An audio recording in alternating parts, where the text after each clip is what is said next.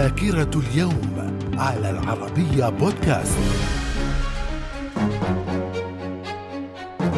أهلا بكم ومن ذاكرة اليوم الثاني من نوفمبر. في العام 1917 وزير الخارجية البريطاني آرثر جيمس بيلفور يرسل رسالة إلى اللورد ليونيل والتر دي روتشيلد يشير فيها إلى تأييد الحكومة البريطانية لإنشاء وطن قومي لليهود في فلسطين وهي الرسالة التي عرفت باسم وعد بلفور في العام 1930 تتويج هيلا سيلاسي إمبراطورا على إثيوبيا في العام 1937 الزعيم الإيطالي بينيتو موسوليني يعلن إنشاء محور برلين روما والذي يعرف باسم دول المحور وهو يضم الدول التي واجهت الحلفاء أثناء الحرب العالمية الثانية. من الذاكرة. ومن ذاكرة اليوم الثاني من نوفمبر في العام 1947 نشوب الحرب بين الهند وباكستان بسبب النزاع على إقليم كشمير.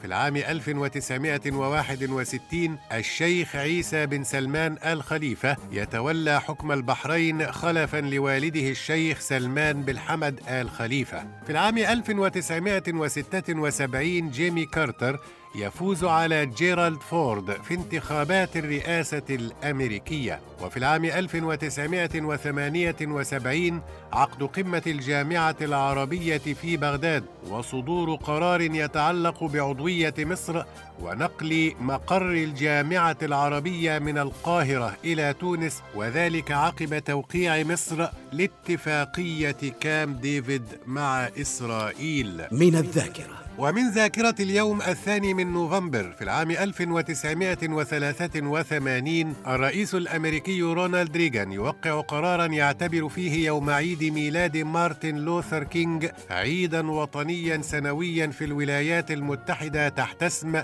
يوم مارتن لوثر كينج في العام 2004 الشيخ خليفة بن زايد آل نهيان يتولى حكم إمارة أبو ظبي بعد وفاة والده الشيخ زايد بن سلطان آل نهيان في العام 2009 لجنة الانتخابات المستقلة في أفغانستان تعلن فوز الرئيس المنتهية ولايته حامد قرضاي بفترة رئاسية ثانية بعد إلغاء جولة الإعادة في الانتخابات بسبب انسحاب منافسه الوحيد عبد الله عبد الله من الذاكرة. ومن مواليد اليوم الثاني من نوفمبر في العام 1755 ولدت ماري أنطوانيت زوجة لويس السادس عشر ملك فرنسا. في العام 1877 ولد أغا خان الثالث زعيم الطائفة الإسماعيلية. من الذاكرة. ومن وفيات اليوم الثاني من نوفمبر في العام 1950